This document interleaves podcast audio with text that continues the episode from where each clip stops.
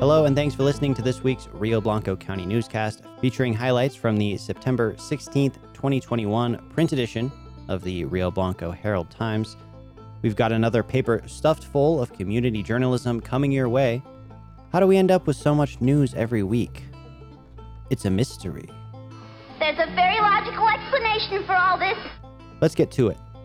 Here are your highlights, and remember, there's more, lots more, in this week's print and digital edition.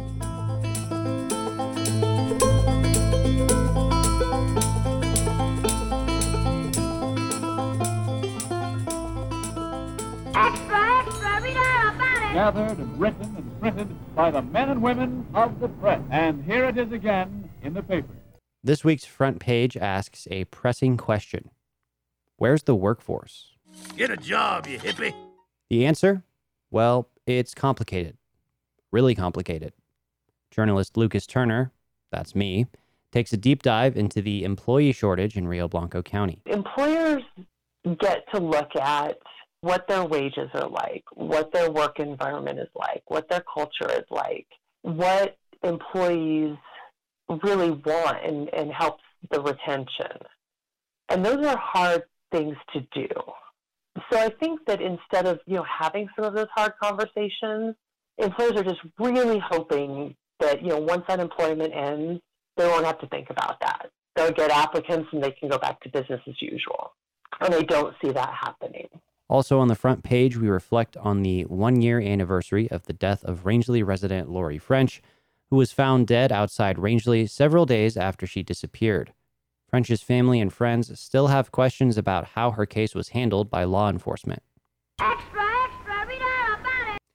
If the last congressional redistricting map had you seeing red, I like that boulder. That is a nice boulder. you can breathe a little easier now. Commissioner Martha Coleman presented a map this week that reunites the entire western slope as one district, and it looks like the commission will use it going forward. You can also check out where Rio Blanco County landed in the first proposed map for the State House and State Senate redistricting process on page 3. RBC Sheriff Anthony Mazzola announced the jail will officially close in January 2021 when the department will begin housing inmates in Moffat County. So when I put all this together, and you got to know when I make a decision, I make a decision based on my principles, my values, my core beliefs.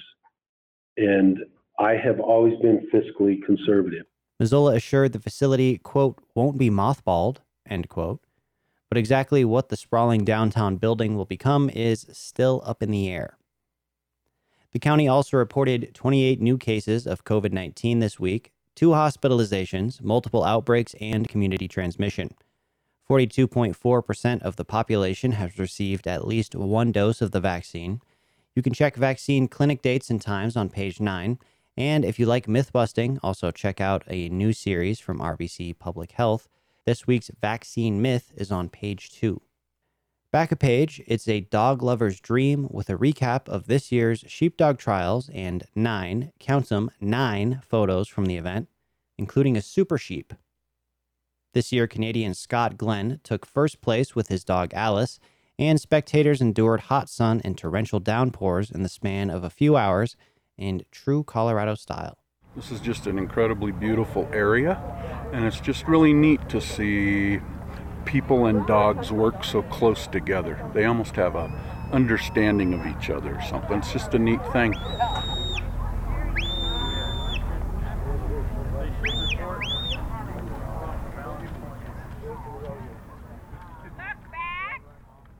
That was Bob Howard from Washington State, attending the Meeker Classic for his sixth time. In more cool stuff, the Air Force did a training drop at Meeker's airport this week. And if you notice the typo in that headline in the Prince edition, good on you. And now I'm saying, oh no, this is no good. Photos and story on page 9. And I said, give me a break. Now on to sports. But before you do, check out Nikki Turner's sports related editor's column on page 4 and all the other opinions too. Whatever you say, Rupert Dukes. Yeah. Just let me know if I'm winning or losing, all right? In the sports section, we recap all the good work done by our high school sports teams this week. The Lady Cowboys volleyball team remains undefeated. Cowboys football and softball racked up some wins, and the Panthers gained great experience. The runners ran, the players played, and it was another wonderful week of high school sports.